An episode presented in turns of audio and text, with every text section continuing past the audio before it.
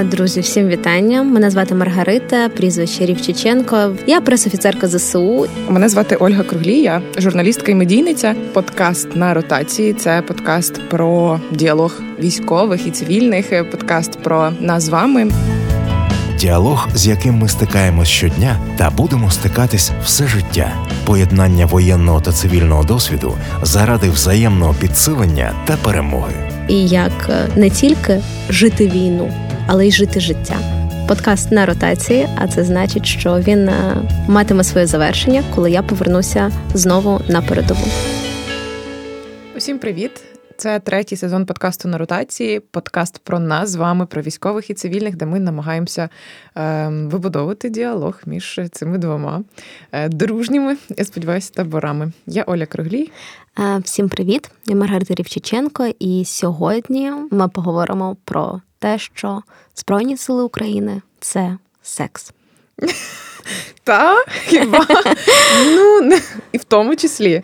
Ми будемо говорити про стосунки всередині Збройних сил України, поза межами, про стосунки між військовими і цивільними, про любов, про дружбу, ну і трошки про секс, раз ми вже так гучно, клікбейтно це анонсували. Та, я думаю, що це буде цікаво, тому що всі ми, в першу чергу, люди.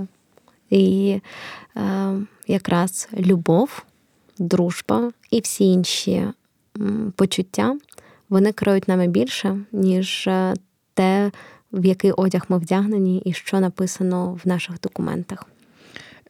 Я знаю, що ми мали би, напевно, почати з любові, але я хотіла б почати саме з дружби, бо коли ми тільки зустрілись, то я говорила багато про те, що військових сприймають як надлюдей, та? І до них, напевно, бояться якось говорити, бо вони не знають, про що з ними говорити, і навіть якщо казати про близьких людей.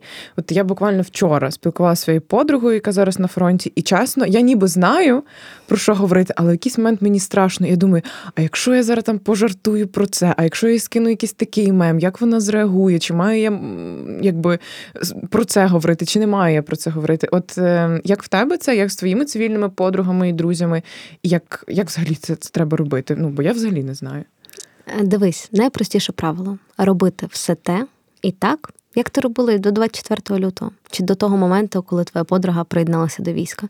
Це найкраща порада, яку я можу дати, тому що саме з тими подругами, які просто, як ти кажеш, скидали мемчики, щось там запитували, розказували про наших спільних знайомих, з ким я можу попліткувати, щось обговорити, кого я можу попросити порадити мені, не знаю, там, хайлайтер або ще щось. От ці люди і залишились. І, звісно ж, таким людям, да, які не сприймають тебе як надлюдину або як людину, найголовніше, яка якось змінилася. Не зрозуміло як, да? Ну, бо ми ще не знаємо, як змінюються люди під час війни. Саме з такими дівчатами і хлопцями, які є моїми друзями, в мене найкращі, насправді, стосунки залишились. Всі ті, хто боявся написати, а потім казав, та, я ж не знаю, що в тебе питати, а якщо тобі буде незручно відповісти. Для мене це був прояв, точніше не прояв, а маркер того, що цим стосункам дружнім кінець. Бо, вибачте, якщо ти не знайшла або не знайшов часу за рік написати мені, як в тебе справи, що ти як, можливо, потрібна якась допомога. Страшно. За рік можна було подолати цей страх. Ну, я в мене такі приклади, що, наприклад, рік не спілкувалася. І, ну, все, я людину викреслюю зі свого життя. З тим, що я веду активно соцмережі. Навіть якийсь реально, там, не знаю, аганьок на сторіс, я розцінюю, що да, ми все ще якось там підтримуємо стосунки. Я не спілкуюсь, наприклад, зі своїми там одногрупницями щодня. Але в нас є чатик, в який я можу закинути, типу, дівчат, а поширте, будь ласка, оце. Або хтось може щось запитати, або, ой, а як там в кого справи? Там десь хоча б раз на місяць списатися. Це, звісно, там не близька прям дружба, але це все одно якась підтримка, і ну, це класно. Є друзі в мене, які, наприклад, були в цивільному житті, наприклад, там друзі-хлопці або там друзі, з якими я парами, да, дружу, і там вони ми не могли, наприклад, зустрітися, ми там вже рік не бачилися. Але все одно ми переписуємося, я запитую, мені дійсно цікаво, там, в кого там народилася донечка, в кого там щось сталося, хтось там мені може розповісти про те, як іде зараз там справи в бізнесі, ще щось. Це круто. Я так і відчуваю себе якби живою і в контексті. От. І є, звісно, люди, з якими я перестала взагалі спілкуватися. В мене була шкільна подруга, яка була за кордоном на той момент, жила на момент 24 лютого. І ми з нею в той же день посварилися через те, що це Зеленський не може договоритися і все остальное. Кажу, ти ж тут не сидиш. Це мене бомблять російські літаки. Це на мене, але летять російські ракети. От, з цією людиною ми не спілкуємось, і я думаю, що, в принципі, в житті більше ніколи не будемо спілкуватися. В мене не так багато було людей і там знайомих, друзів з якоюсь там проросійською позицією або там невизначеною позицією.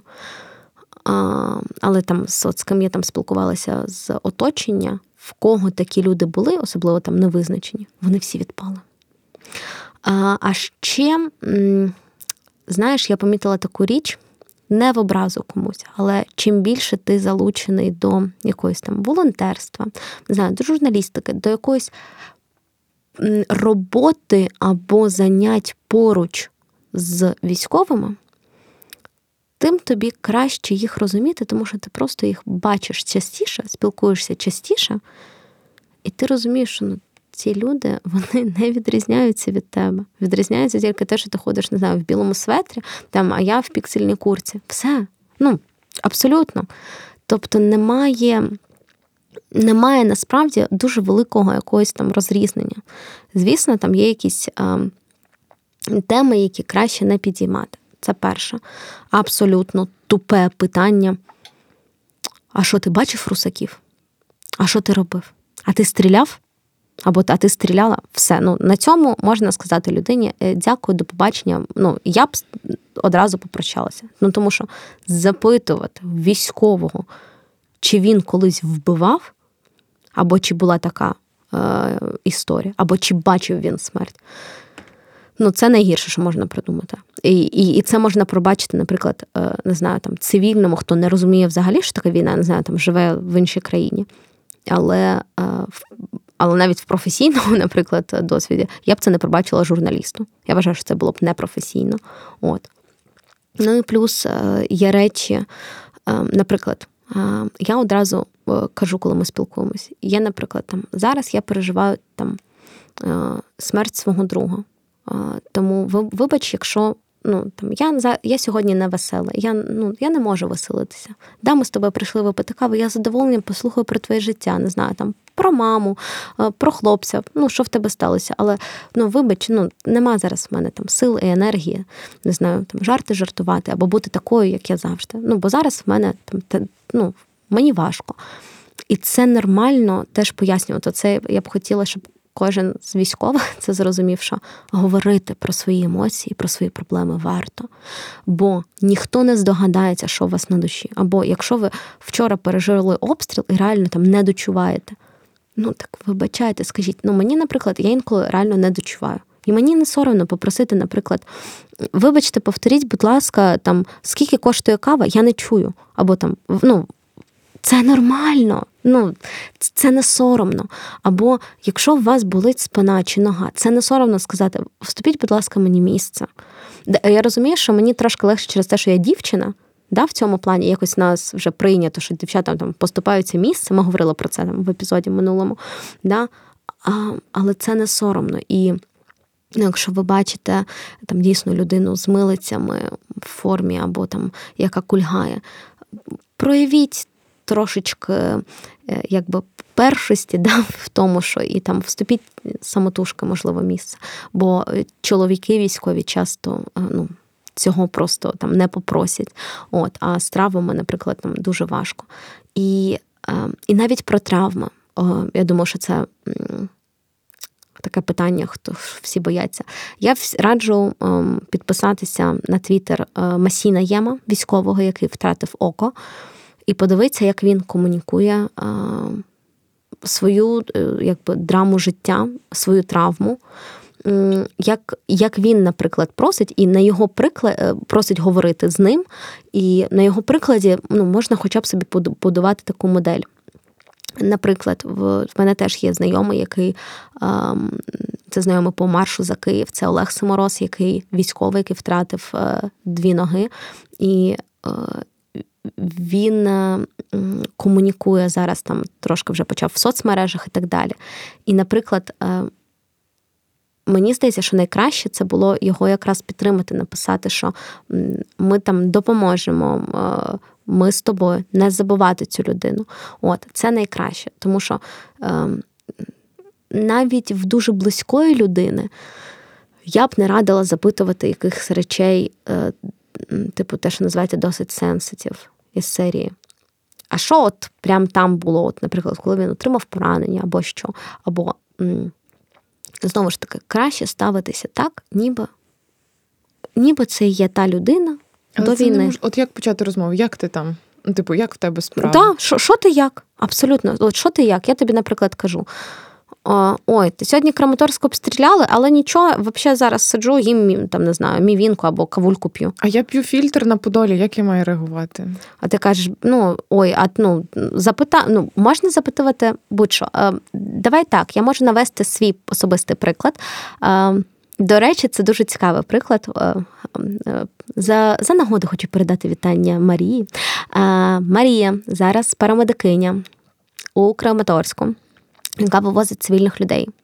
Маша повернулася, Маша мала прекрасну роботу. Маша повернулася з Польщі до України. От. І був час, коли я була на фронті, і Маша мені писала. Скидати меми про єнотів, питати, як ти, що ти. Не знаю, розказати якусь свою історію, що сьогодні там було таке-то на роботі, або ой, а що ще отаке там бачила.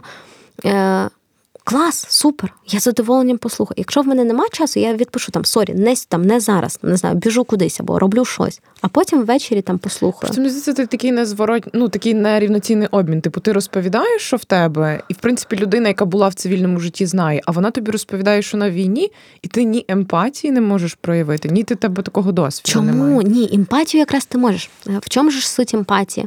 В тому, що я кажу, ой, коротше, був прильот, але це було далеко, нічого, ти там запитаєш, Боже, ти там не постраждала? Я кажу, ні, все в порядку. Ти знаєш, навпаки, я така сиділа і, така, ой, щось гупнуло, і там, хі-ха-ха. Ти можеш навіть от про це запитати, типу, а ти чого, вже не реагуєш? Я кажу, та ні, тому що тут прильоти кожен день, і ми до цього звикли, і це не є чимось страшним.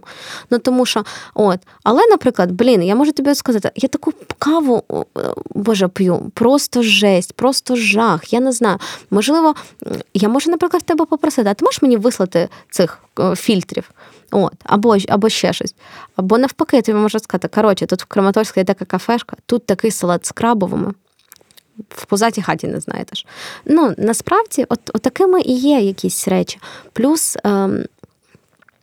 в мене є домовленість з моїми подругами, що інколи це буває так.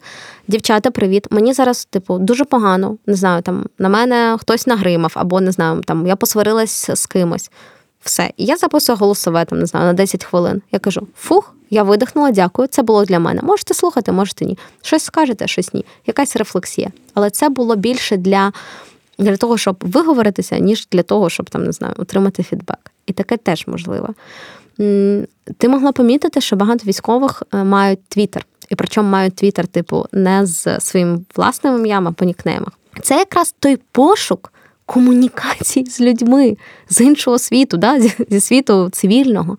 Тому що, щоб, знову ж таки, там, тебе не знайшов твій командир, не знаю, що ти там пишеш, і не давав тобі люлей.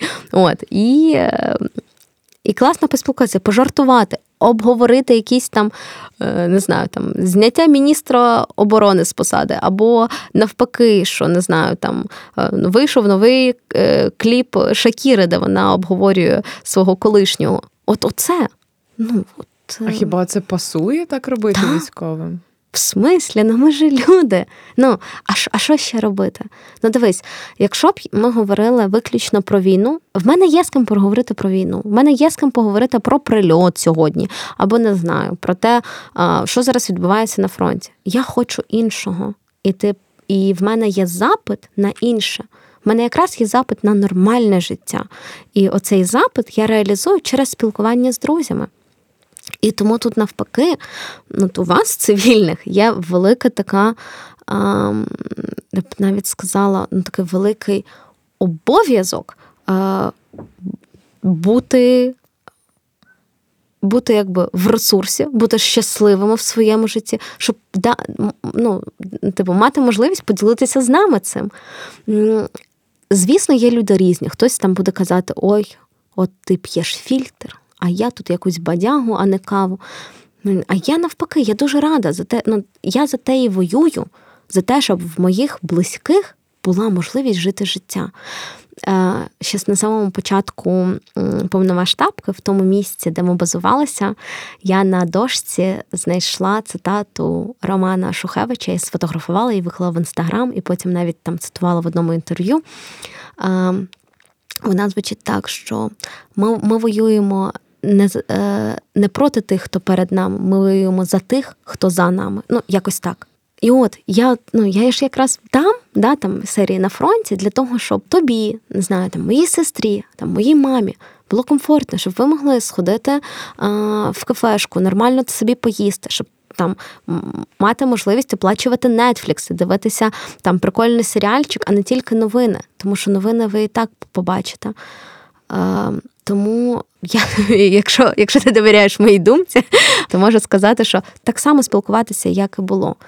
Просто дуже часто в тому ж самому Твіттері я бачу таких військових, які дозволяють собі засуджувати, що чого ви п'єте фільтр, чого ви поїхали там на вікенд за кордон, чого ви робите вигляд, що війни немає. І от, ти знаєш, формується якесь таке когнітивне упередження. Ой, про це війни немає. Знову ж таки, в кожному, знаєш, болоті є своя жабка. Таке є і в Збройних силах. Плюс там люди без відпочинку, є заздрість банальна і все інше, що ти... Але з іншого боку, якщо це був свідомий вибір, як в мене, бо я пішла за мобілізацію, ж могла не служити. То вибачай, дівчинко, за свої слова треба якби відповідати. Якщо ти обрала це, то вже все, не жалійся. Я вважаю, що це неправильно. Якщо це був твій свідомий вибір, то зараз ти будеш хейтити тих, хто його не зробив таким, як ти. Це так само, що, я не знаю, там... хейтити людей, які вирішили, що вони child-free, за те, що в них нема дітей, тому що я многодітна мать. Це нормально? Ні, це не нормально. Кожен має, робить свій вибір. Про те, що робите вигляд, що війни немає, або от вам зараз весело. Коли я була у звільненнях, або там, наприклад, на реабілітації, та я те і роблю, що кудись ходжу, щось роблю, манікюр, кафешка, кава, там, інколи вино. Тому що мені теж хочеться цього життя. І я розумію, чому його хочеться іншим. І це, це настільки, не знаю, мені так дивно, знаєш, що я маю це пояснювати. І, на жаль, пояснювати якраз із своїм побратимом про те, що це нормально. Ти ж хочеш, щоб твоя дружина була щаслива. Вона також має сходити на манікюр, поспілкуватися з подружкою, сходити в кафешку. А як вона буде ходити в кафешку, якщо в нас, я не знаю, думка, що всі цивільні мають сидіти вдома, по вечорах плакати, не знаю, і, що це? Це ж не життя. Суспільство має розвиватися і жити. В тому числі для того, щоб потім, коли ти повернешся, в тебе було це оточення, щоб це оточення від тебе не відвернулося. І це дуже важливо. Подкаст «На ротації» на радіо «Сковорода». Якщо ще повертатись до комунікації з близькими людьми, у мене є друг, з яким я не спілкувалась довго, і я знаю, що він в Збройних силах України, і от як, знаючи, що ця людина і до війни була така трошки закрита, по-перше, чи розкриває війна людей, чи це дві різні людини в цивільному житті і у війні, і як починати комунікацію? От привіт, як ти? Що там? От які мають бути слова? Та, прості, насправді, слова так само, як ти б писала, не знаю, людині, яка... не знаю, виїхали за кордон навчатися, і ви там довго не спілкувалися. Там відреагувати на якусь сторіс, написати так, там, не знаю, прикольний мемчик, ой, а взагалі там, як ти? І коли людина пише, то тяжко. Тяжко. Запитай, чим я можу допомогти? Можливо, послухати. Інколи послухати.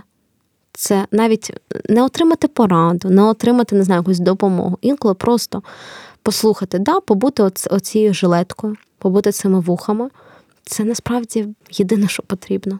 Ну, бо якщо тобі щось потрібно конкретне, ти напишеш там волонтерам або оцим близьким знайомим серії. Я знаю, що якщо мені щось треба терміново, я можу так написати своїй подрузі і сказати: Саш, будь ласка, допоможи мені, треба оце купити, а я там тобі потім гроші вишлю, або там, ну, просто щоб людина, щоб цим зайнялася якась, да, там щось знайти, якийсь дучик мені треба там було, або фен, або ще щось, ну, якісь такі речі. От, так само. А, наприклад, от буває, в мене теж таке було, що хтось там пише, а як ти? А в мене сьогодні, день, не склався максимально. І я там теж полотно. От все, я його розказала, це полотно. Сказала, дякую, що послухала, все. Ну, мені насправді більшого не треба. Інколи просто виговоритися. Це як в цивільному житті, треба говорити про свої потреби. Так, абсолютно. Говорити про свої потреби. І от тут ми повертаємося до твого питання про те, чи розкриває війна людей. В мене небагато людей, яких я знала до війни і які зараз у війську, з якими я там дуже близько спілкуюся. Ми підтримуємо зв'язок, але це не були там з моїх суперблизького кола. Ніхто не зробив такий вибір, крім батька. От. І я не можу тобі сказати, чи змінюється людина, тому що там всіх людей, з якими я зараз спілкуюся, і вони військові, я з них зустріла на війні. Але можу сказати так, що людині потрібна людина. Я коли працювала парамедикиною, то до мене в медпункт приходили хлопці, то в них температура, то в них тиск, хто не знає, то коліна, то палець болить. І в більшості випадків це було не тому, що дійсно щось болить, і не тому, що там, не знаю, захотіли підкатити або познайомитися. Бо я просто дівчина, і зі мною легше говорити про емоції. А ще ти з чоловіками, з побратимом про це не поговориш. А нібито, коли ти прийшов до, як вона каже, до медички, да, то значить, можна пожалітися. Ти ж можеш пожалітися на це, що п'ятка болить, да? І на додачу можна ще пожалітися на якісь емоційні речі, які з тобою відбуваються. І я, реально, так, знаєш, підпрацьовувала психологом. Послухати, щось там сказати, підтримуючи. Просто інколи навіть банально поговорити, просто побути співрозмовником. Воно дуже-дуже цінно. Дуже. І якби це не тільки моя думка. Мені про це говорили, що от не вистачає, нема з ким поговорити. Скажемо відверто, чоловіки і жінки, які служать, вони не хочуть травмувати близьких якимись саме розмовами про армію. Чому не треба з ними про це говорити? Тому що вони б не хочуть цю, знаєте, весь той тягар, який в них є, щоб на вас перевалювати. Тому що ти близьку людину навпаки хочеш захистити, ніж от. І тому з людьми зі своєї сфери, з військової, да, з ними легше. Саме тому в мене дуже багато друзів військових. От. І це, і ми з ними там не маємо жодних романтичних стосунків. Ми реально просто дружимо, і ми можемо з ними поговорити. Так само, як я з батьком, він може подзвонити, і ми можемо з ним проговорити, він може мені розказати ситуацію, яка є насправді. Можливо, інколи просто розуміти, що його розуміють, вибачте за тавтологію, що я так само була там же, і я розумію цю ситуацію. І я розумію ті переживання, чому вони виникають, і чому виникають такі емоції. От. Але знову ж таки, це не тому, що я донька, а тому, що я військова. Тому що якщо я просто донька, то ні. А він з тобою говорить як з військовою? Як в такі моменти, як із серії «Побратимом». От, але ми до цього довго йшли, він довго розкривався. Тому що спочатку це ж доня, і треба оберігати. Але коли я почала розповідати свої історії, що я вже пережила, що я там бачила і так далі, от, якось зрозумів, що я, по-перше, що я вже доросла, незважаючи на те, що ти завжди для свого тата маленька донечка, от, і що ти можеш зрозуміти. Ти можеш йому пожалітися? Трошки, да. Я в принципі, і мамі можу трошки пожалітися, але там більш емоційному. Наразі людиною, яка мене найбільше розуміє в тому, що відбувається, є мій коханий, тому що він також військовий. Ми якраз познайомилися на ротації.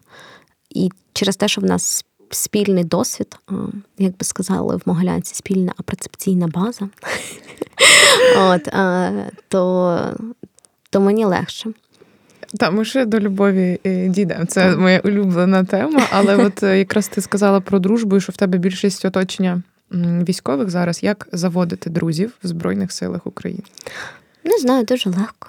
Як цей нетворкінг відбувається? Є у вас якісь там паті? Ні. Корпоративні? Ти просто, скоріш за все, це ти здружуєшся з тими людьми, з якими поруч живеш, з підрозділу. Там в мене є один з близьких моїх друзів, це Ваня, він медик. Це ми з ним служили, ми з ним 4 місяці, ми якби були якраз оцією парою фельдшер-санінструктор, які працюють разом. Тобто, і він мене багато чому і навчав, і зараз навіть ми в інших підрозділах, ми досі підтримуємо зв'язок. Я йому в будь-який момент, він може на мене розраховувати. Я в будь-який момент можу розраховувати на нього. І це дійсно така, дружба, яка перевірена вже майже роком, да, і перевірена такими ситуаціями, що, не побажаєш інколи і ворогу, те, що ми там разом переживали. І насправді там так само просто я бувала на зйомках, і я знайомилась з людьми, і ми з ними здружувалися. Отак в мене там є друг танкіст, Герой України. Я спочатку приїжджала до нього записувати інтерв'ю, потім ми просто, подружилися. І це дійсно цікава людина, з якою мені цікаво спілкуватися. І якщо ми навіть не бачилися, 3 місяці, можемо потім побачитися, зідзвонитися і запитати, що ти, як, і буде нормально. Крім того, є друзі, мої найближчі колеги, це тепер мої друзі. Якби так сталося, що я була знайома з одним з ним до війни, і зараз ми стали реально такою от прям командою, прям тім, знаєш, такою. І це дійсно не тільки твоя команда, це ще й твої друзі, тому що ви робите одну справу, ви завжди на зв'язку, тому що ви працюєте 24/7, і у вас спільні питання, І ви один одного розумієте, тому що ви всі в одній лодці ще не тільки тому, що ви в війську, а ще тому, що ви саме в цій сфері робите саме цю роботу. У вас там спільні жарти, у вас спільні якісь речі. І це прекрасно. І це також хлопці, тому що дівчат дуже мало.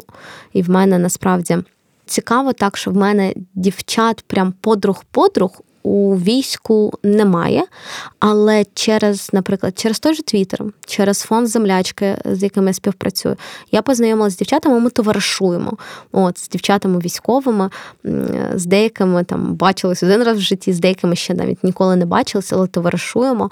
І це прекрасно. І якраз ви одна одну можете підтримати, тому що ви також з однієї лодки, з одного контексту. Але наприклад, там ми нещодавно зустрічалися з Женією Еміральд.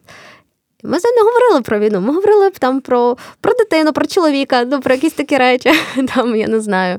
Вона каже, який в тебе гарний там манікюр. Тобто, тому що, перш за все, ми дівчата.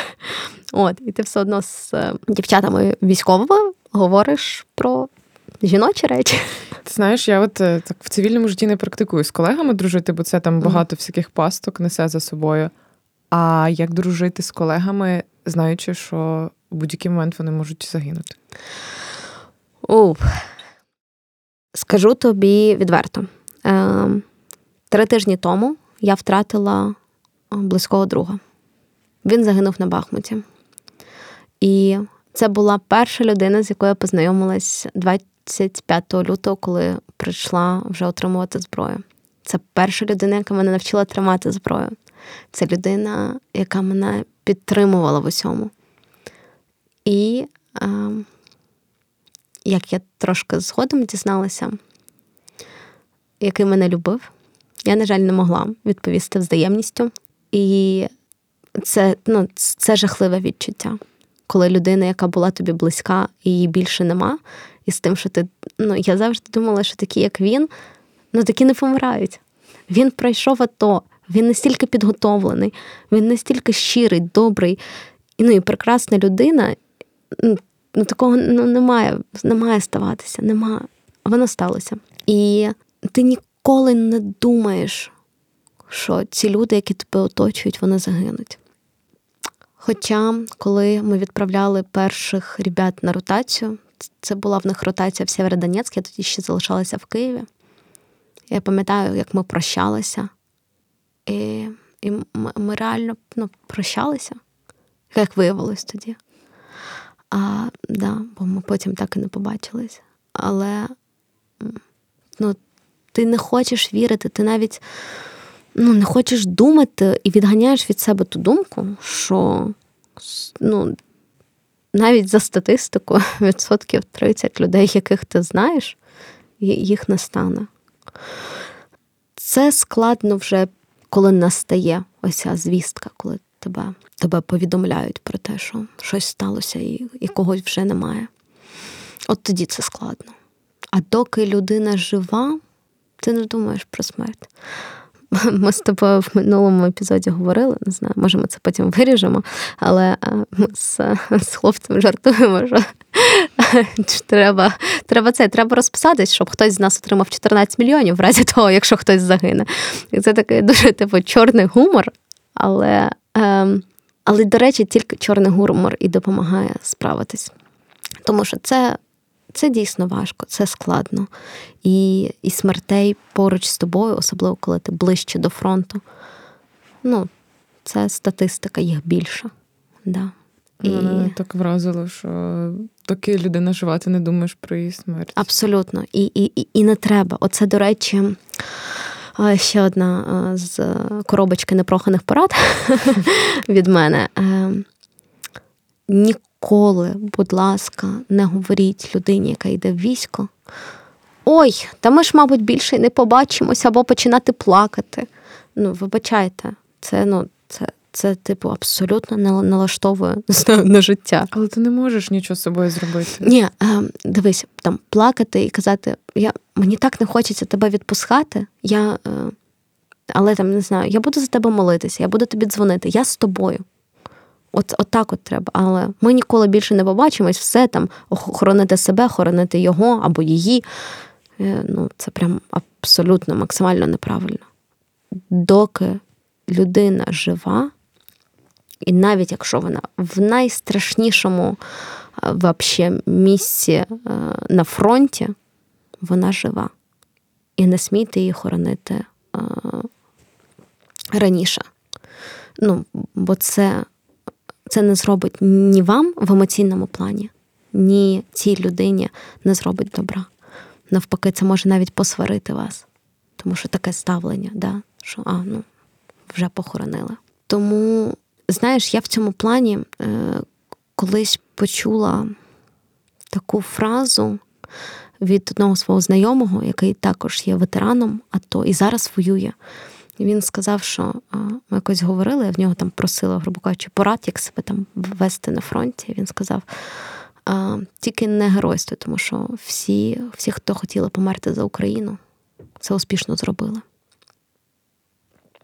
І це, до речі, настанова, мабуть, і для військових. Я не знаю, чи ви мене послухаєте, але ніколи не думайте, що ви йдете вмирати. За Україну не потрібно вмирати, за Україну потрібно жити. І, в принципі, армія – це не місце, де помирають. Війна, на жаль, забирає нас. Але коли ти йдеш у військо, це не значить автоматично, що тобі треба замовляти труну і хрест. Тому я б сказала так, не сприймати війну як остаточну смерть, морально і фізично, і ставитися до військових як до звичайних людей, так само, як ви ставились. І найголовніше, якщо це близька людина, тими способами, які вам комфортні, і комфортні тій людині, показувати свою присутність і підтримку. Я, наприклад, завжди повторюю для своїх. Я завжди з тобою. Я поруч. Де б я не була, скільки б нас не відділяло, годин, кілометрів, я завжди поруч. Ти можеш на мене розраховувати. Я зроблю все, щоб тобі стало краще. Фізично, морально. Я просто з тобою. Або я тебе люблю. Я дуже часто говорю друзям, що я тебе люблю. Тому що я їх дійсно люблю. Це мої близькі люди. Або я тебе кохаю. І я на тебе чекаю. І я тут поруч. Я з тобою. Мені здається, це допомагає. Клас. Дякую тобі за відвертість. І за те, що як ти приймаєш смерть і смерть людей, які тобі дорогі. Це дуже непросто. Але в нашій розмові є ще і веселі частини цього. Ну, як веселі? Не такі напружені емоційно. Про те, чи є в армії якісь, ну, не те, що, ну, там, мабуть, конфлікти, люди, з якими тобі треба домовлятись, люди з різних ціннісних полей для тебе, як ти з цими людьми, чи стикалася ти, чи звісно, все так ідеально, чи всі твої друзі, побратими тебе люблять, і ти їх як? Скажу відверто, а саме люди, з якими я там безпосередньо працюю, це вже, ну, мої там дійсно друзі, і це там мій колектив.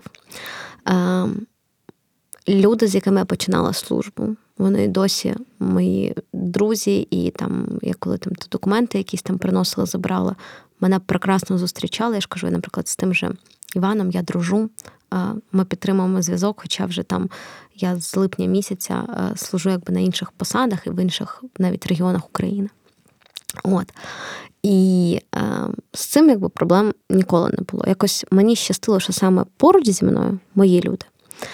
Але, звісно, ви ж там співпрацюєте різними підрозділами і всім іншим. І є люди, з якими, м'яко кажучи, не те, щоб розмовляти, поруч в одній кімнаті сидіти б не хотілося. І це питання якраз в цінностях, це питання в поведінці, це питання в харасменті. Особливо цей харасмент є від жінок в армії, до речі. Да, тому що я чула на свою адресу, що там... Я стільки в армії, скільки ти ще не жила на цьому світі, і взагалі, як ти можеш, ти нічого ще про армію не знаєш, як ти можеш тут щось розповідати. О, тобто несприйняття як спеціаліста і так далі. Плюс, наприклад, в професії пресофіцерки це ще там певні може бути недорозуміння, конфлікти з журналістами, да, зовсім ще інше поле, да, там роботи.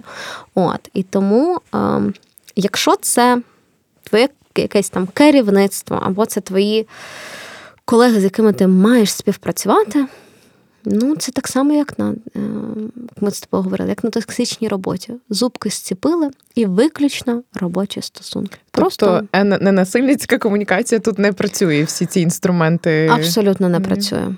В принципі, ненасильницька м'яка комунікація, дуже з армією речі несумісні, я скажу так. Можна намагатися м'якою силою, да, як у Вацлава Гавела, свої якісь відстоювати речі, але з іншого боку, тут ще є принцип такого, якщо в тобі не бачать силу і характер, то тебе можуть потопити. Тому тут треба одразу окреслювати свої якби кордони, хоча б намагатися. І, наприклад, в контексті, якщо є певний конфлікт з керівництвом, а він може бути навіть, якщо ви цього не хочете. Вас просто можуть не сприйняти просто тому, що, не знаю, вас рода-борода, або ви жінка, ну, типу, будь-які можуть бути питання. Так цікаво, у вас рода-борода, або ви жінка? Ну так, якщо ти жінка, то ти, в принципі, в армії такий, знаєш, неприродній елемент. І тому можуть бути конфлікти. На жаль, є люди, якби те, що називається якоюсь радянською закалки, які кажуть, що в армії, жінок в армії не має бути, от, і все інше. Тут, там, моя порада намагатися якраз або промовчати, насправді, або звести конфлікт на нівець. Типу, не провокувати його. Бо чим... Якщо ти ще й якби в підпорядкуванні, то провокуючи конфлікт, ну, ти собі зарізаєш всі взагалі можливості, там, те, що там серії кар'єру, навіть просто комфортного служіння, комфортної служби. До речі, от я обмовила, що служіння, мені здається, коли ти обираєш армію, ти дійсно обираєш служіння своєму народові. От, і тут трошки особисто має посунутися насправді. От, знаєш, як в тому анекдоті, да, кого ти любиш, мене чи Україну, да? Ну, от, ти типу того. Але це ж от твій вибір. Так, ну, абсолютно. І ти вибрала токсичну роботу, з якої ти не можеш піти. Так, абсолютно. Да. Ні, ну в мене є один варіант.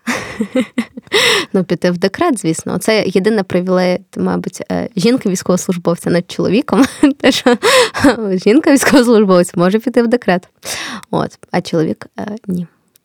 Ну, там взяти лише відпустку за доглядом за дитиною, але там і через те, що воєнний стан і скоротила.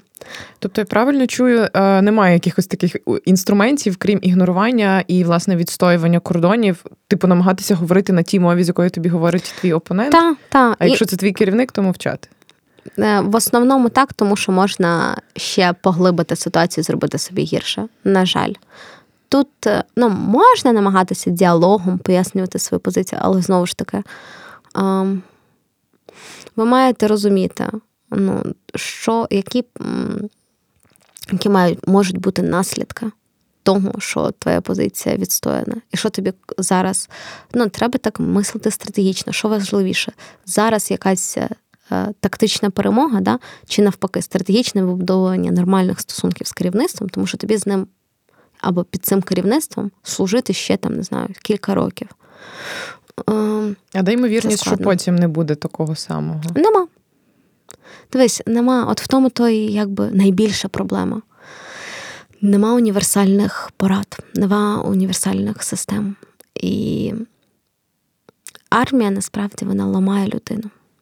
І ламає оцю вільність, я б сказала, вільнодумність. Таке реформаторство, навіть те, що ти кажеш, ці революційні ідеї вмирати за Україну, воно ж теж фактично подавлюється, коли ти потрапляєш. Ні, навпаки, хочеш померти, помирай. Якби.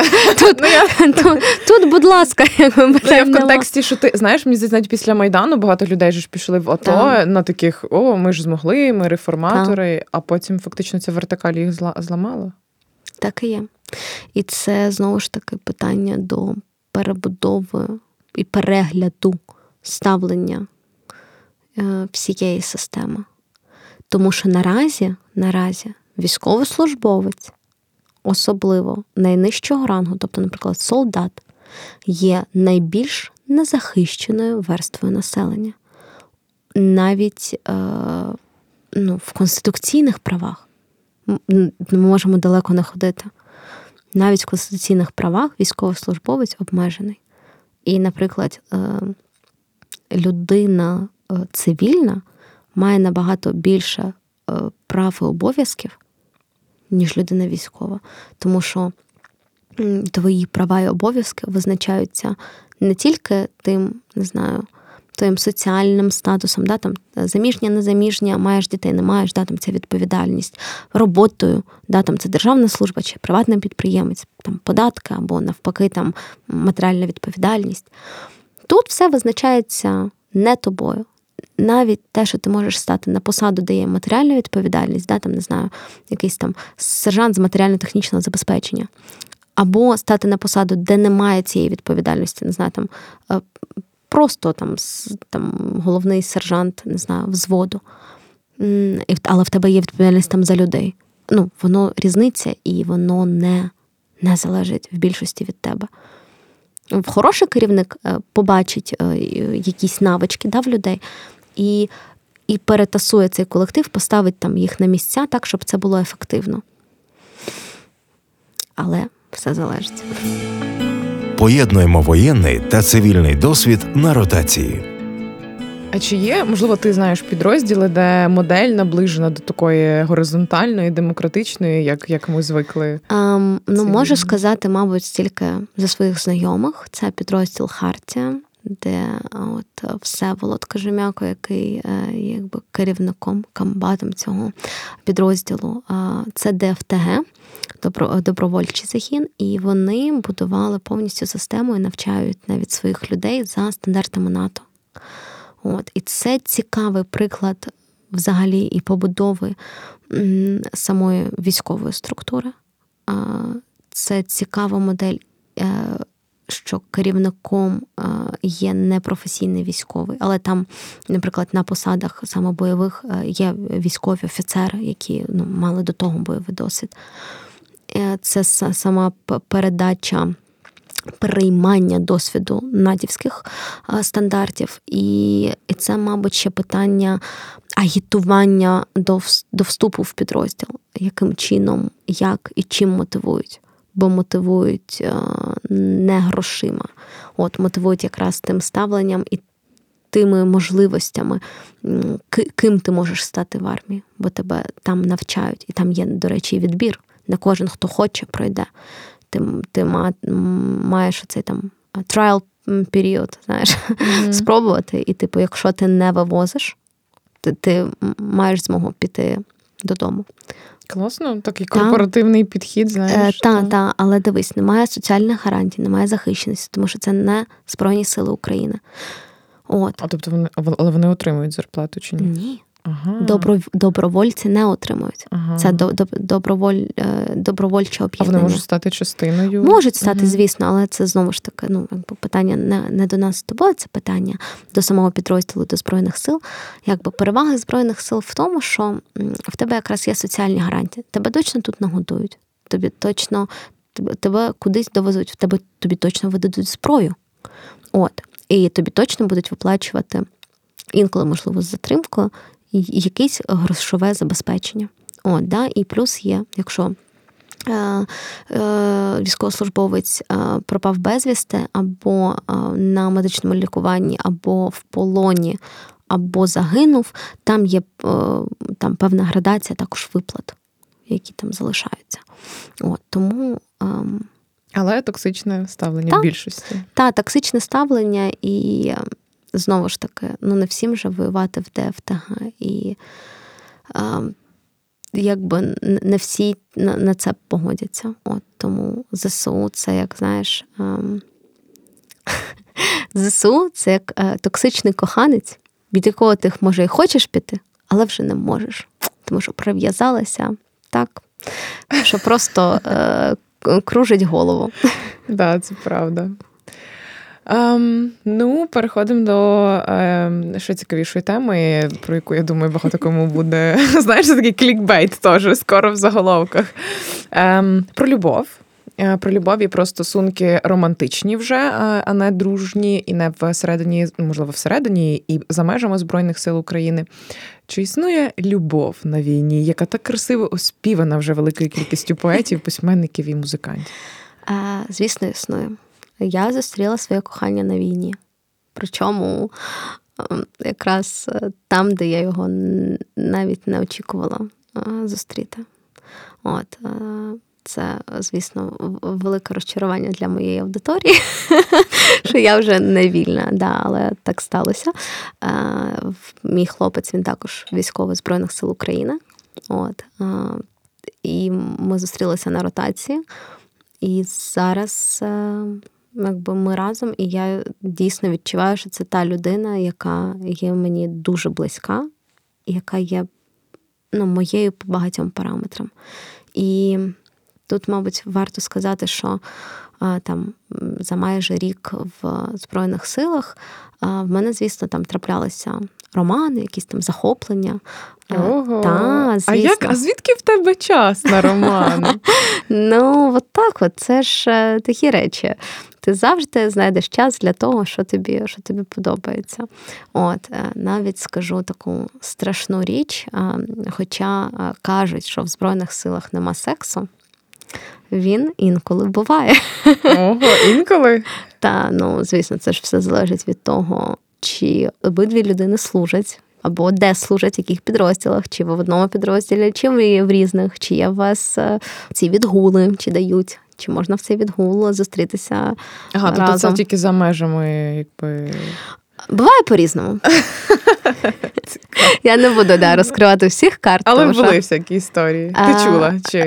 Так, були історії, і я знаю, там є приклади, наприклад, в мене, коли я знаю, що познайомилися в одному підрозділі, і вони там досі разом, пара, і от зараз там разом воюють. Це, звісно, набагато більш страшно, тому що коли твоя близька людина воює поруч з тобою, це з одного боку величезна підтримка, з іншого величезний страх за неї або за нього. Тому, але знаєш, в чому найбільша така цікавість? Що ти це не обираєш.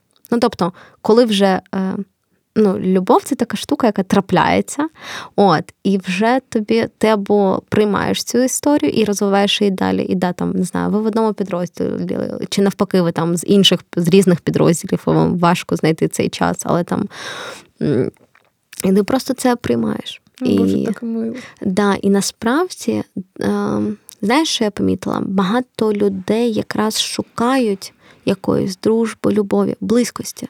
Причому будь-якого його виду, починаючи від дружби, закінчуючи просто навіть банальним сексом, тому що це там, сексом без любові, да?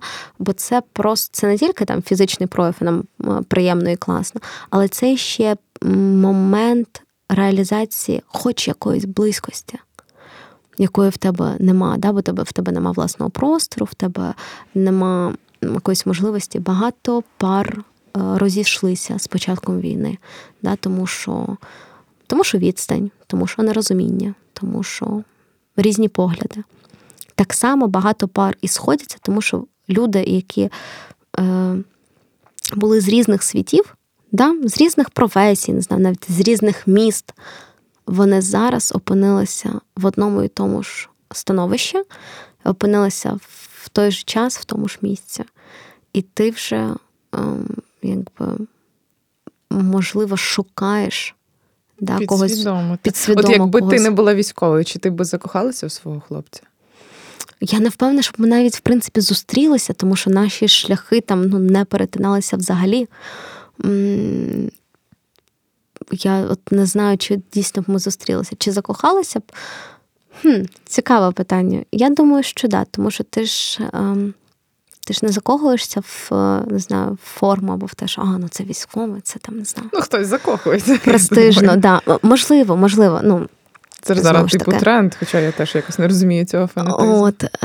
Тому... Але і ти інша. І я стала іншою, да. Це правда. Я дуже змінилася. Якщо, наприклад, на початку повномасштабного вторгнення в мене там був роман з волонтером, називаємо це так, то зараз мій коханий військовий, і я не бачу насправді себе з іншою людиною. З іншою, з людиною, яка не мала того досвіду, який мала і я.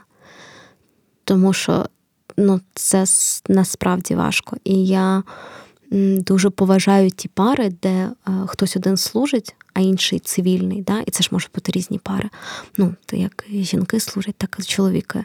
І коли вони вже при зміні цього статусу, да? От вони були цивільною парою, а потім хтось іде у військо, і вони залишаються разом. Реально моя повага, тому що це величезна робота. Величезна. Я бачу, як, наприклад, мої тато з мамою, як в них насправді покращилися стосунки, і тому що війна теж зблизила ще більше. І це, я вважаю, що це прекрасно. Але не у всіх так відбувається. Тут нема універсального рецепту, що, не знаю, там всі військові проходять в армію і шукають собі військових дівчат. Навпаки, деякі такі, боже, військова, це ж все, боже, це неможливо ж з нею буде там ні про що, не знаю, поговорити, а відволіктися від війни неможливо буде, да? Тому що там, все, ви вже обидва повернуті на цьому. Хтось дійсно навпаки. Так само там я говорила зі своїми друзями, чоловіками, особливо хто в шлюбі.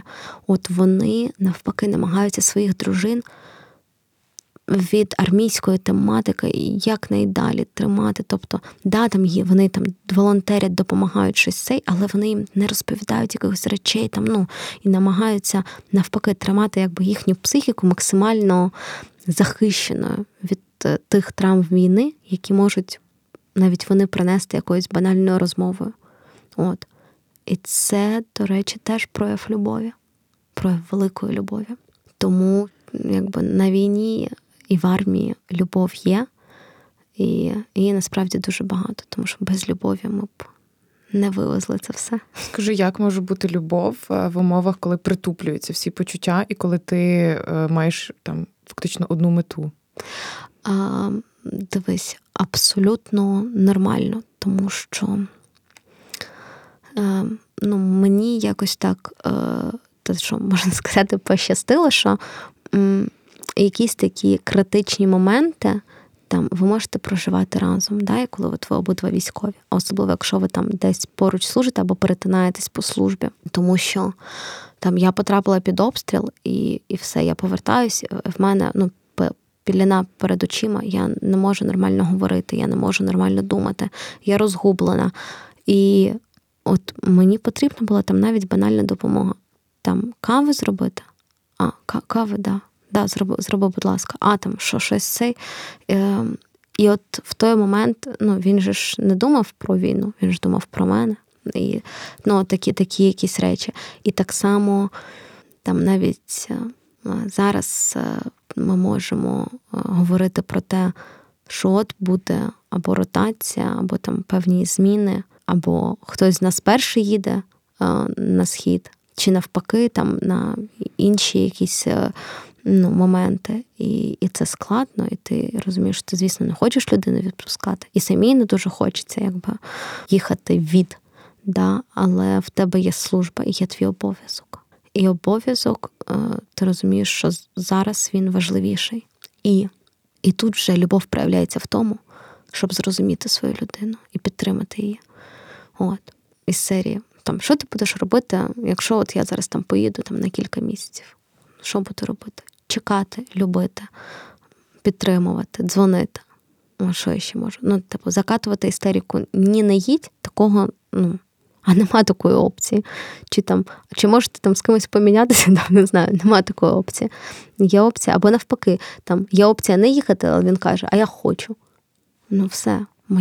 Я вважаю, що моя задача, як людина, яка любить, яка є, парою, да? Я партнером в широкому сенсі цього слова, є підтримати і навпаки, надати максимальну мою якусь залученість в його життя, допомагати морально, там, технічної серії, може щось йому передати, купити, будь-що. Просто бути поруч і просто бути. Звідки сили? Якщо в цивільних немає під час війни ресурсу, щоб будувати стосунки, то що говорити про військових? Та з любові ресурси. Не знаю, я не знаю просто як в інших, але я, коли закохана, я маю дуже багато емоцій, дуже багато сили, дуже багато насправді того тепла, тієї любові внутрішньої, як до світу, якою я хочу ділитися. Хіба війна не забирає це все? Ні. Війна – це навпаки дуже підкреслює. Тобто, я тобі скажу відверто, я, мабуть, ніколи не почувалася такою щасливою в стосунках, якою щасливою я є зараз. Так само ти там, якісь емоція, коли ви там бачитеся після якоїсь жахливого обстрілу чи ще чогось, або коли ви довго не бачились, а тепер обіймаєтесь, або там навіть не було його там в мережі, не знаю, там день, да? І ти не знаєш, вже не починаєш накрути. І тут з'явився. Це прекрасно. Це настільки яскраві відчуття. Так, може, війна загострює любов, а не притуплює, я так... Да, я думаю, що, знаєш, війна притуплює всі наші великі якісь болі і переживання. Вона їх заглушає, щоб потім вони вилізуть. Вони вилізуть потім. Тому що зараз наш організм, я думаю, і мозок теж, в нього головна задача виживати. Любов – це позитивне відчуття, да? Воно тебе окриляє, воно тобі допомагає жити. Тому любов, мозок такий, та-та-та, це хай буде. З цим ми попрацюємо. А там, не знаю, якась там думки про самореалізацію, що я там жахлива спеціалістка і більше я в житті ніколи, не знаю, не напишу чогось прекрасного. Це ми там залишимо трошки на потім, зараз не до цього. І якось так, воно все прекрасне, воно навпаки загострює. Може, це про базові потреби, тобто любов, бути комусь потрібним, а самореалізація це вже якось... не скажи, самореалізація – це теж важливо. Це я такий приклад навела. Це, там навіть болі втрати. Ми зараз не маємо часу, насправді, оплакувати людей, так, як, можливо, це потрібно було б, да, навіть там в часовому проміжку. Це може залежати від того, що в тебе є просто багато задач, і мозок теж таки думає, так, в мене моя задача першочергово вижити. Ага, чим більше я, не знаю, страждаю, да, чим більше я, не знаю, горюю, мені гірше. Я фізично починаю, да, якось там відходити.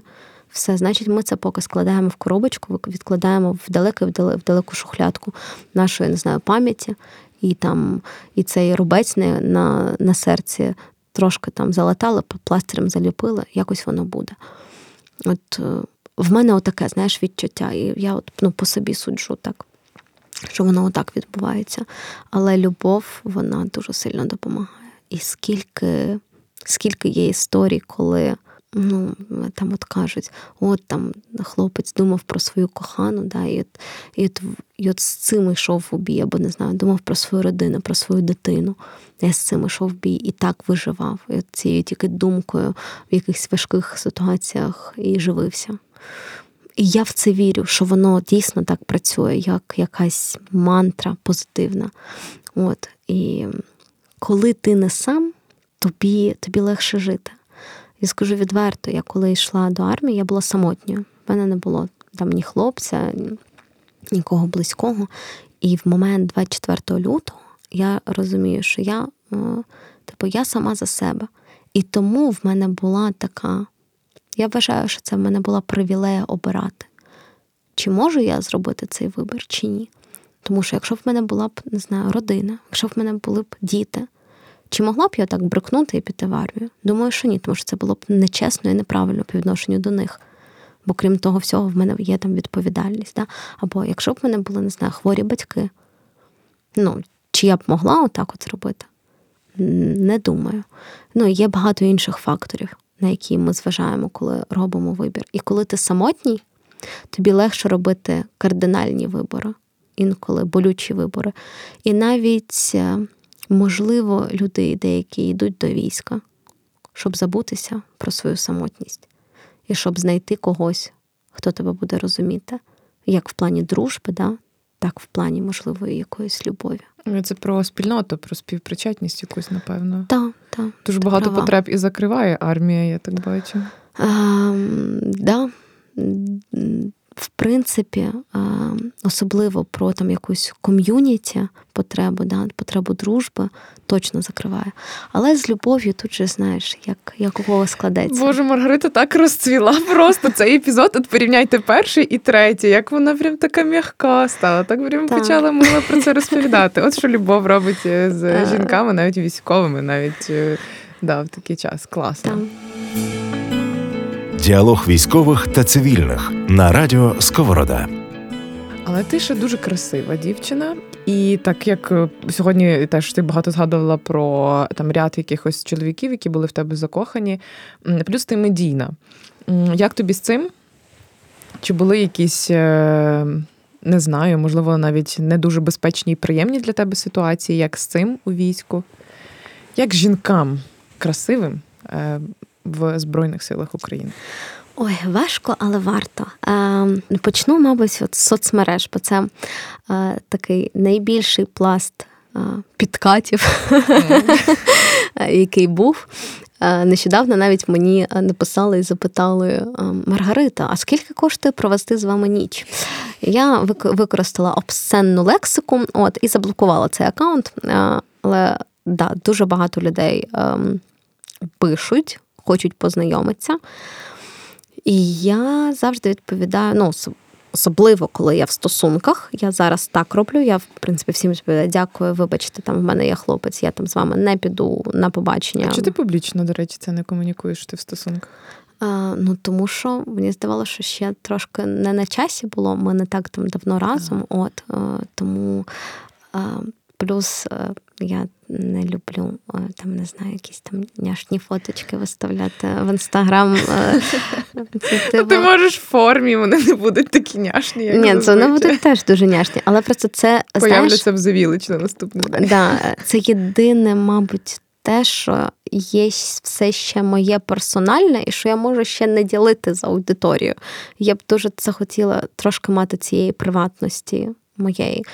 І плюс в рішенні публічно комунікувати, не знаю, там виставляти фото, розказувати, хто це, має ще мій хлопець також погодити це все. Тобто там наші батьки знають, що ми разом, наші там друзі знають, що ми разом. Вже всі слухачі знають, хто це. Так, але Типу, мені б хотілося хоч трошки там мати якоїсь приватності до там моменту, поки це там не стане, не знаю, необхідністю якоюсь. От як, наприклад, якщо б мене заговорили про це, про тему любові, я була б нещирою, якщо б я не розказала про те, що я зараз є в стосунках, і це насправді мені допомагає взагалі емоційно виживати. І тому, наприклад, от я комунікую там одразу, що там ні, вибачте. І мене насправді дуже дивують питання, а чого? А чого ви зі мною не підете на каву? Та навіть якщо б я не була в стосунках, я просто не хочу. Ти ноунейм якийсь, чувак. І, ти пишеш військові, яка трошечки зайнята. Чому я не хочу йти з тобою на каву? По-перше, не знаю, просто не хочу. Просто не знаю. Мені не подобається, що там ти не ставиш коми, або що я маю це пояснювати. Якісь такі речі. Я вважаю, треба трошки цей теж там фільтрувати. Сказала ні, мені сказали там, вибачте, до побачення, супер, клас. Дякую вам за такий підхід. А там починати запитувати, а чи ні, а може там я краще, це що? Якби ні. Так само в приватному спілкуванні, коли там були серії, а давайте потім після зйомок там поїдемо на каву або що, там, ні, вибачте, там, я не хочу. А чого? Не хочу. Дуже часто такі пропозиції були від одружених чоловіків. Я така, може ти одружений, тому і ні. Це військові чи журналісти? Чи? Військові. Угу. І це така, насправді, неприємна сторона для мене цього всього. Бо в нас, мабуть, ще є оцей радянський стереотип про польових жон. Я не знаю, розкажи. Є такий, в Радянському Союзі була така штука, що там кожен високопосадовий військовий мав, в нього там, не знаю, десь там, в Москві була там дружина, діти, але там, не знаю, якась там медичка, там, або ще хтось було, там, не знаю, кухарка, ще хтось було його там коханками, або що. І це, було нормально. Я абсолютно ок з тим, що люди там знаходять один одного, там потім одні стосунки завершують, інші починають, і незважаючи на те, там, хто в якому там званні і так далі. Просто питання в тому, що не завжди є бажання насправді двох у цих стосунках.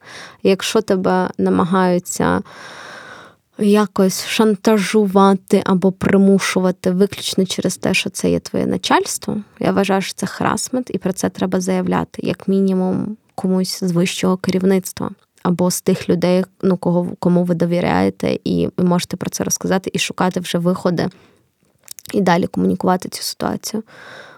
Бо якщо один раз ти кажеш «ні», і це «ні» не чують, значить, його вже більше і не і не будуть слухати. І потрібна допомога ззовні. І цю допомогу треба не боятися просити і шукати. Бо когось там зупинити і все інше.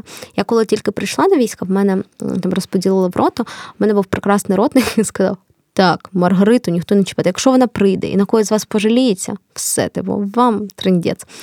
І насправді, на початках дуже небагато людей там намагалися якісь такі там жарти, щось пожартувати, але вже інші хлопці заступалися за мене і все. Це там буквально за перші дні вирівнялося, да? Що тут не можна таке робити. І там ми можемо дружити, ми можемо ми реально можемо там близько дружити, але там якісь відпускати там сальні жарти, все, чувак, ти попав. По-перше, я сама можу за себе постояти, по-друге, в мене ж є мої друзі, є мої хлопці, є мої покемони, які це все, просто не раз зупинять. Знову ж таки, мені пощастило, що в кожному колективі в мене є друзі, і вони знають, в нас є, в будь-якій ситуації є домовленість, що я можу попросити цієї допомоги. Або, якщо ми десь разом, і там починаються навіть якісь там загравання, щоб це вже ними присікалося теж. Бо коли тобі такий же військовий каже, закрий рота, або там перестань, або там забери свої слова назад, якщо ми говоримо про якісь такі, там вже не дуже приємні підкати. Або якщо ти такі, на рівні жартів, я і сама так віджартувалася, сказала, ні, всі, вибачте, і все далі пішли. Але це дійсно може бути проблемою. Це масове явище? Ну, бо в тебе от індивідуальний кейс, ти тільки що розповіла, а якщо жінки, ну, не вдається їм домовитись так, щоб за них хто заступився, чи не можуть вони за себе постояти? Чесно, не знаю. По-перше, я не спілкуюсь з багатьма дівчатами, так, щоб робити якусь статистику. Але, знову ж таки, ми говорили з Женією Еміральд про те, що її побратими також, її повністю, неї там командир сказав, поставив якби задачу не чіпати, не лізти, навіть взагалі там намьоків якихось не робити. Все, і це виконується. Ну, тобто, в тебе все одно має бути якась криша, захисник, ну, хтось... Ну, це дуже стрімно. Ми тут в цивільному житті боремося проти харасменту і, не знаю, насилля та, на робочих місцях, а у війську таке відбувається. Може бути. Знову ж таки, може нічого і не бути, і тобі може пощастити. І це не залежить від того, від твоїх там зовнішніх даних, або там, не знаю, манери спілкуватися і все інше. От. Інколи просто, що навіть ти єдина там жінка в підрозділі, в мене так було, це вже до тебе викликає масову увагу. Просто тому, що ти, відрізняєшся від них. От. Але скажу навіть таку річ. Ми якось були на вишколі, я їздила якраз, і ще тоді читала тренінги з парамедицини, і були на вишколі 5 днів там в лісі, і треба було побудувати, грубо кажучи, цю тренувальну базу. Ну, тобто ви приїжджаєте, вони копають окопи, там щось роблять, там я робила свою роботу. І, наприклад, я була однією дівчиною на 100 людей, на всю роту. Мені окремо хлопці, тому що ротний одразу. Так, хлопці будують туалет, в мене окремо туалет. Хлопці всі розполагаються, там роблять собі, не знаю, копають там якісь окопи, якийсь там палатку ставлять цей. Мені допомагають окремо ставити палатку. Не було тоді і жодного зауваження. Вона ж там дівчинка, хай теж з нами там щось робить. Навпаки, вони, давай ми тобі допоможемо, давай, щоб тобі було комфортно. Там тобі треба, обтертися серветками, так, іди в машину, закрийся, зроби це, все, щоб тобі було комфортно, щоб ніхто там повісили ще якийсь рушник, все, мене ніхто не чіпає. Ну, тобто, в мене, я ж кажу, в мене позитивний досвід цього в плані того, що завжди я зверталася одразу про якусь протекцію, да, що там, давай ми домовимося, що там, якщо що, скажеш там своїм, щоб, не чіпали, або там, якщо що, там, чи можу я попросити тебе там зі мною кудись піти, да, там, не знаю, в інший кінець, не знаю, штабу, тому що, там, щоб щось, абсолютно. Але, знову ж таки, якщо, не дай Боже, складаються такі ситуації негарні, якось домагання і так далі, жінкам, військовослужбовцям не треба боятися про це говорити. Про це треба говорити, про це треба доносити нагору, якщо вище на це, виносити це в публічний простір. Бо тільки публічність може вас захистити. Я... Сподіваюся, що і, напевно, якось це і буде регулюватися з часом, як і все, про що ми говоримо. Мені дуже страшно чути ці історії, як і в цивільному, так і в військовому житті. Тому... Але це теж про стосунки, про вибудову кордонів. І, власне, підсумовуючи цей епізод, ти на початку війни казала, що... Коли ти вступила до війська, тобі захотілося мати свою сім'ю. Тобто ти відчула цю гостру потребу. Так що, Маргарита, коли заміж? Питання не до мене. Насправді, там є адресат. Я скажу, за цей рік бажання не змінилося. Навпаки, воно дуже посилилось. Тому що коли ти бачиш розруху і смерть, це, мабуть, якесь природнє бажання дарувати життя і робити щось інше. Я, звісно, там головою розумію, що, наприклад, народження дитини у війну – це дуже велика відповідальність. От. Але, наприклад, те, щоб мати там свою родину і бути в парі, а не бути самотньою, це точно краще набагато. І особливо, особисто для мене так точно. А, до речі, військові сидять в Тіндері? Бо я вже слухай бачила, і я думаю... Цікаве питання. Справа в тому, що я ніколи не була в житті зареєстрована в жодному додатку для знайомства. Ого, серйозно? Тобі, вони самі тебе знаходили? Так, мені вистачало моїх соціальних контактів завжди для налагодження якоїсь там співпраці. Тому, чесно, не знаю. Просто правда. Це цікаво, коли під час війни цивільна дівчина або цивільний хлопець знаходить військового партнера. Взагалі, чесно, серед моїх знайомих нема таких. Ну, буду відверто лячно, тому що я розумію, там, очевидно, в цієї людини може бути якийсь ПТСР, очевидно, що ми в різних контекстах, і я не знаю, як вона буде реагувати навіть на будь-які кризові ситуації. Мені навіть буде страшно інколи сваритися з цим чоловіком. Скажу тобі на власному досвіді, все нормально, навіть якщо у вас вдома лежить зброя, абсолютно нормально кричати, кидатися. Ну так, але дивись, чесно, серед моїх знайомих є або пари цивільні, які і є там парами, або навпаки, там хто розходився. Є пара, де військовий чоловік і цивільна дівчина, але вони були разом до війни.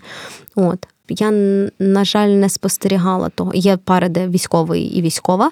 От. Я не спостерігала такого, щоб у військового хлопця з'явилася дівчина цивільна. Навпаки, на жаль, були випадки, коли моїх друзів, хлопців кидали дівчата. Бо вони у війську. Так. Ішли до цивільних, так. Це ці історії, що не дочекалися і так далі. Ну, типу того, так. Тому що от ти дійсно кажеш різний контекст. Але знову ж таки, багато, наприклад, дівчат-волонтерів мені казали, що от вони їм комфортно спілкуватися з військовими. Їм там можливо, що це може бути якісь стосунки. Тому хунувся. Хтось романтизує просто, знаєш, це ж оце класно з військовим зустрічатися. Точно. Тому що є оцей фльор форми і взагалі, що це типу воєнний-здоровенний. От. Але треба ще, розуміти, що, по-перше, не всі воєнні здоровенні. По-друге, форма це, звісно, прикольно, класно. І я вважаю, що форма це дуже сексуально.